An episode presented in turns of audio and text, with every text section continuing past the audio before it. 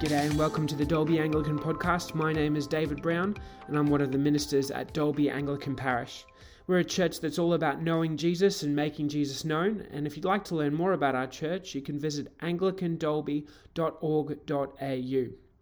This week's sermon focuses on Mark chapter 4, verses 21 to 34, and it's entitled God the Gardener. We hope you enjoy the sermon. The Gospel of our Lord Jesus Christ according to Mark chapter 4, verses 21 through to 34. Glory to you, Lord Jesus Christ. Jesus said to them, Do you bring in a lamp and put it under a bowl or a bed? Instead, don't you put it on its stand? For whatever is hidden is meant to be disclosed, and whatever is concealed is meant to be brought out into the open. If anyone has ears to hear, let him hear. Consider carefully what you hear, he continued. With the measure you use, it will be measured to you, and even more. Whoever has will be given more. Whoever does not have, even what they have will be taken from them. He also said, This is what the kingdom of God is like. A man scatters seed on the ground. Night and day, whether he sleeps or gets up, the seed sprouts and grows, though he does not know how. All by itself, the soil produces grain. First the stalk, then the head, then the full kernel in the head. As soon as the grain is ripe, he puts the sickle to it, because the harvest has come. Again he said, What shall we say the kingdom of God is like, or what parable shall we use to describe it? It is like a mustard seed, which is the smallest of seeds on earth. Yet when planted, it grows and becomes the largest of all garden plants, with such big branches that the birds can perch in its shade. With many similar parables, Jesus spoke the word to them, as much as they could understand. He did not say anything to them without using a parable. But when he was alone with his own disciples, he explained everything. This is the gospel of the Lord. Praise to you, Lord Jesus Christ. Loving Lord God, we thank you that your word to us is a lamp to our feet and a light to our path. We thank you for the parables of Jesus and what they tell us about the kingdom of God. And so we pray that you would give us eyes to see what Jesus is telling us, hearts to believe what he's telling us, and lives ready to apply them. In Jesus' name, amen. Well, friends, after looking at the parable of the sower last week, this week is really part two of that story. Often in Mark, uh, we see Jesus introducing a story, telling a story, giving the key to a story, telling another story similar to the first one, and then concluding. What we have here in the beginning of Mark chapter 4 is what's called a Markan sandwich. Um, Mark often inserts the meat, the key to understanding what Jesus is saying in the center of his story rather than at the beginning or the end where you and I would often put it. And the center of what Jesus is talking about comes in Mark chapter 4, verse 10. And we read it last week. It, when Jesus was alone with the 12, it says, and the others around him, they asked him about the parables. He told them, The secret of the kingdom of God has been given to you, but those on the outside, everything is said in parables. So, the key question Jesus is addressing today is why use parables at all? And what we're going to find out today, and if you open up your, um, your pew sheets, you'll see uh, that there are the main points, and you can take notes um, if you like uh, around the service, um, some key points. But what Jesus says is the reason he uses parables is he wants to tell us about the purpose of the kingdom, he wants to tell us about the principles of the kingdom, and he wants to show us where to find the power to live for the kingdom of God. Today, Jesus will show us that whatever is meant to be disclosed, uh, sorry, Today, Jesus will show us that whatever is hidden is meant to be disclosed, and whatever is concealed is meant to be brought into the open. That's provided we have ears to hear it. So let's look at the purpose of the kingdom. The parable of the mustard seed is a simple but profound story about the life giving purpose of the kingdom of God. In verse 30, Jesus says, What should we say the kingdom of God is like? Or what parable should we use to describe it? It is like a mustard seed, which is the smallest of seeds on earth. Yet when it is planted, it grows and becomes the largest of all garden plants. With such big branches, the kingdom the birds can perch in its shade. Now Jesus isn't making a statement of scientific fact here. He knew about poppy seeds and smaller seeds than mustard seeds. But of the garden plants, the mustard seed was the smallest compared to wheat or pomegranate seeds. His point is that from little things, big things grow. If you've ever seen a mustard bush, it can become it can grow to become the size of a house, much bigger than a sheaf of wheat or a stalk of corn. So we might think the kingdom of God is small. But Jesus is saying that it grows from a small seed into a big one. The mustard bush provides food uh, through its pods, it provides flavor through the mustard seeds, and its branches, as Jesus said, are home to many animals and give protection and a place to live for many. Here, Jesus is saying that the purpose of the kingdom is to grow and provide nourishment for our souls, meaning for our lives, and salvation to all who come to it. So often we might think that the kingdom of God or the kingdom of heaven is a place you go to where you, when you die. Or that you need to pray to God in heaven so that, like a pinata, if you hit him up enough, uh, all these blessings will rain down on you. But instead, Jesus likens the kingdom of God to a growing bush that expands. If you let a mustard bush expand, it could take over your whole garden. And that's what Jesus is saying. The kingdom of God is growing. God created the world that we live in. And often we think that uh, the kingdom of God is something out there separate. But God created this world and is ruler over it, the whole universe, everything. But, friends, every time we sin, we make ourselves little kings over our little kingdoms. We force God, God's presence out of our presence. This doesn't make us legitimate rulers over God's world, but it is an attempt to push God out. Here, Jesus is saying that he is the living embodiment of God's rule and reign. In Luke 17 21, he says, The kingdom of God is already among you, in the midst of you. In other words, he's saying, although sin has pushed me out of this world, I am breaking back in. The whole story of Scripture is not about heaven over here and the world over here. Instead, it's about God, heaven invading earth. And at the end of Scripture, heaven and earth become one as God recreates the world that He made. All the people around Jesus were waiting for a flashy king to emerge and re-establish the kingdom of God, Israel. But here Jesus is telling these parables because he's saying, I'm the king's son. And the king's son, of course, will be crowned king. And just as my ministry, my kingdom seems so small to you now, it'll grow and it'll provide nourishment, fullness of life, and salvation to all who come to it.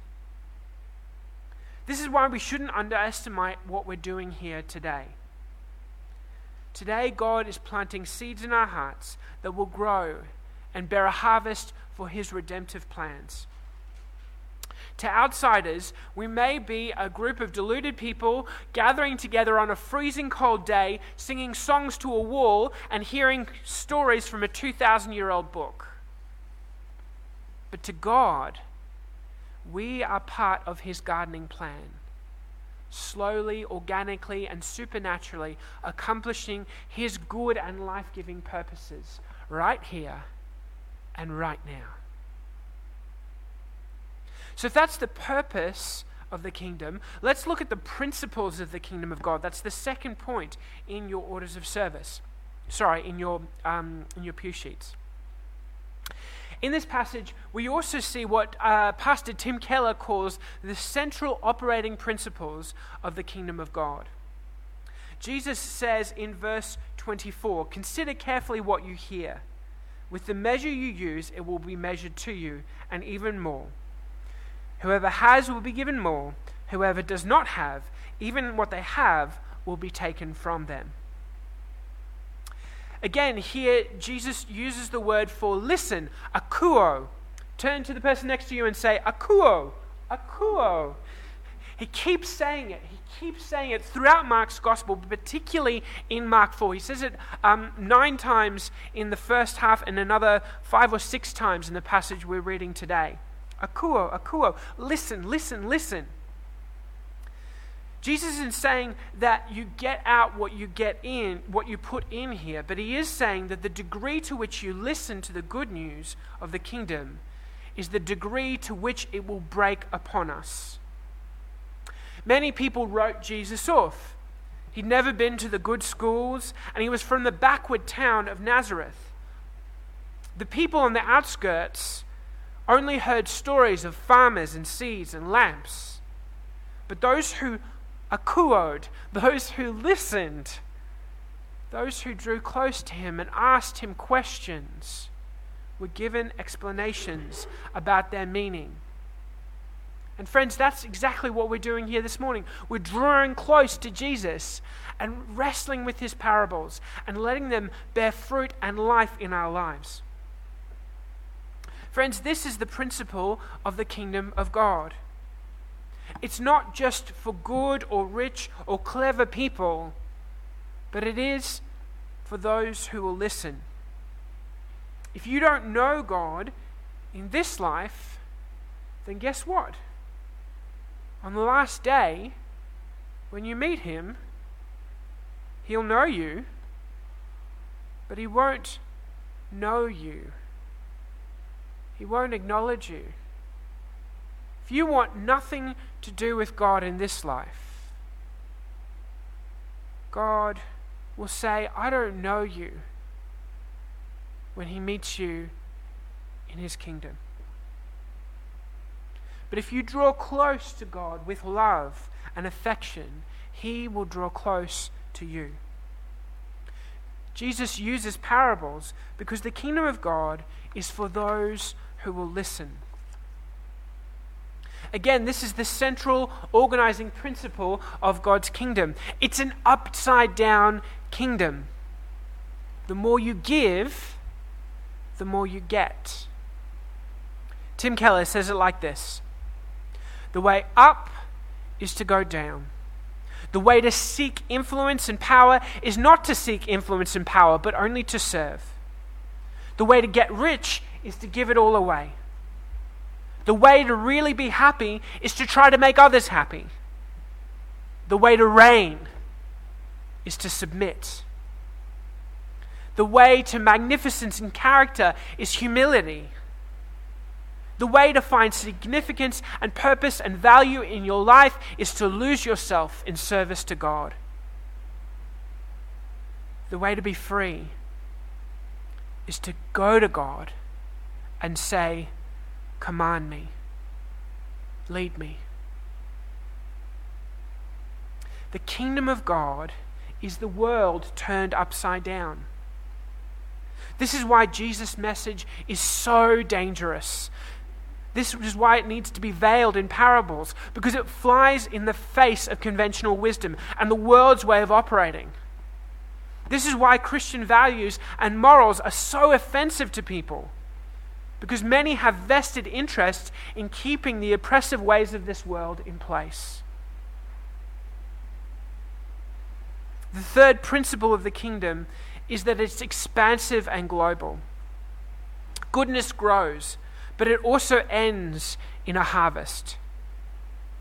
From the parable of the lamp, light bringing, uh, light casting away darkness, to the parable of the gardener and the seed of growth and nourishment, to the parable of the mustard seed, the kingdom of God is taking over. That's what Jesus is saying here.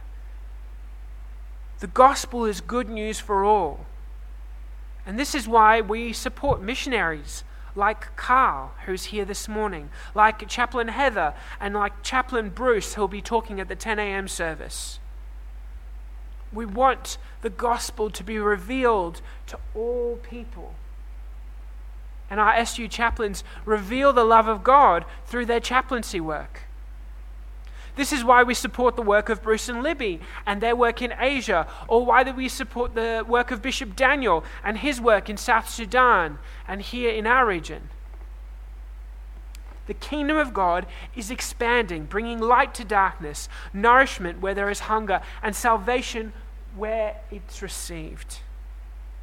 This is why it's important that we give people every opportunity to hear about the kingdom of God before it's too late. One day, the sickle will be taken to the wheat. One day, there will be a harvest, and God will make all wrongs right. But again, those who have rejected God in this life will be rejected by Him in the next.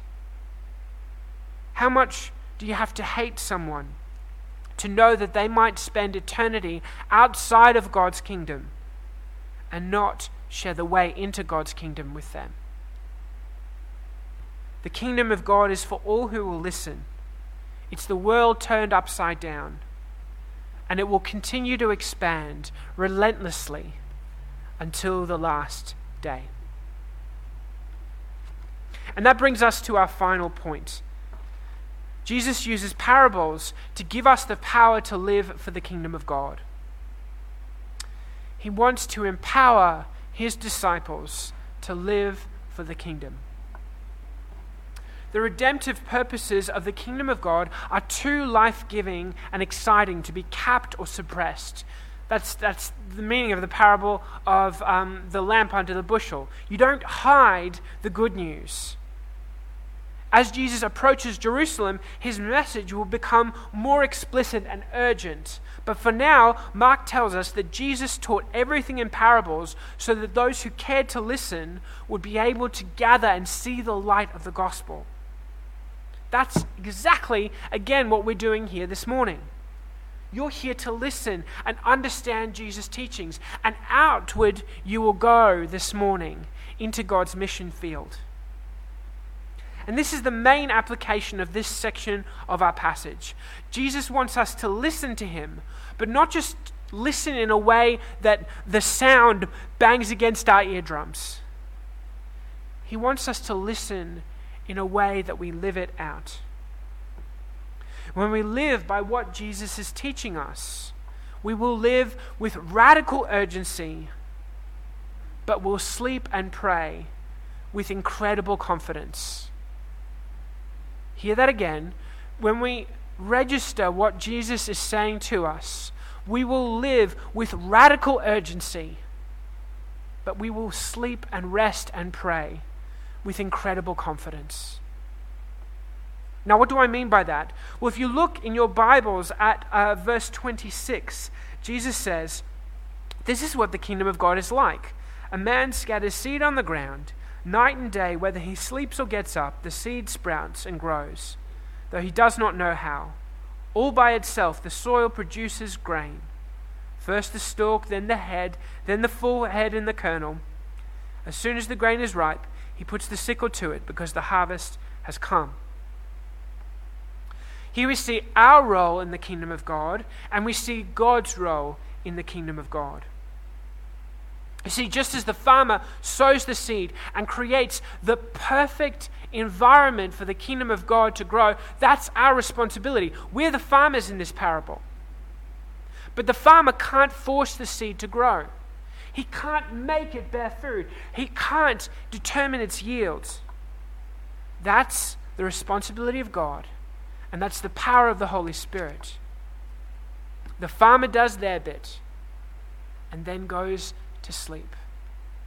The farmer doesn't have to worry about the yield if he's made sure that the environment is perfect. Our job, friends, is to do everything in our power to create the perfect environment for the gospel to grow. And God will do the rest. Jesus' point is simple. We need to live as if the future depends on us and pray and sleep and rest, knowing that God has everything under control. Every energy needs to be channeled into growing the kingdom of God and giving everyone the best opportunity to know God. But in the end, God's kingdom will come and God's will will be done regardless of our performance.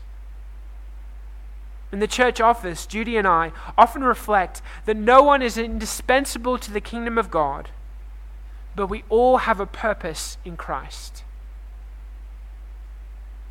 We need to control what we can control and leave the rest up to God. So, friends, why does Jesus use parables? In this passage, Jesus is showing us that he's revealing us the life giving and life saving purposes of the kingdom of God. Through parables, he's showing us the principles of the kingdom of God.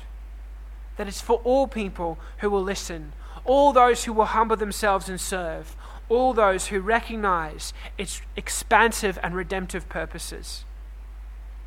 So let's listen to Jesus. Let's akuo to Jesus with every fiber of our being. Not just so that his voice touches our eardrums, but so that it touches our hearts and changes our lives. Let's live by the Holy Spirit, doing everything we can to know Jesus and make Jesus known and provide the perfect environment for the kingdom of God to grow amongst us. And let's sleep and rest in confidence that God has everything under control. In the name of the Father, the Son, and the Holy Spirit. Amen.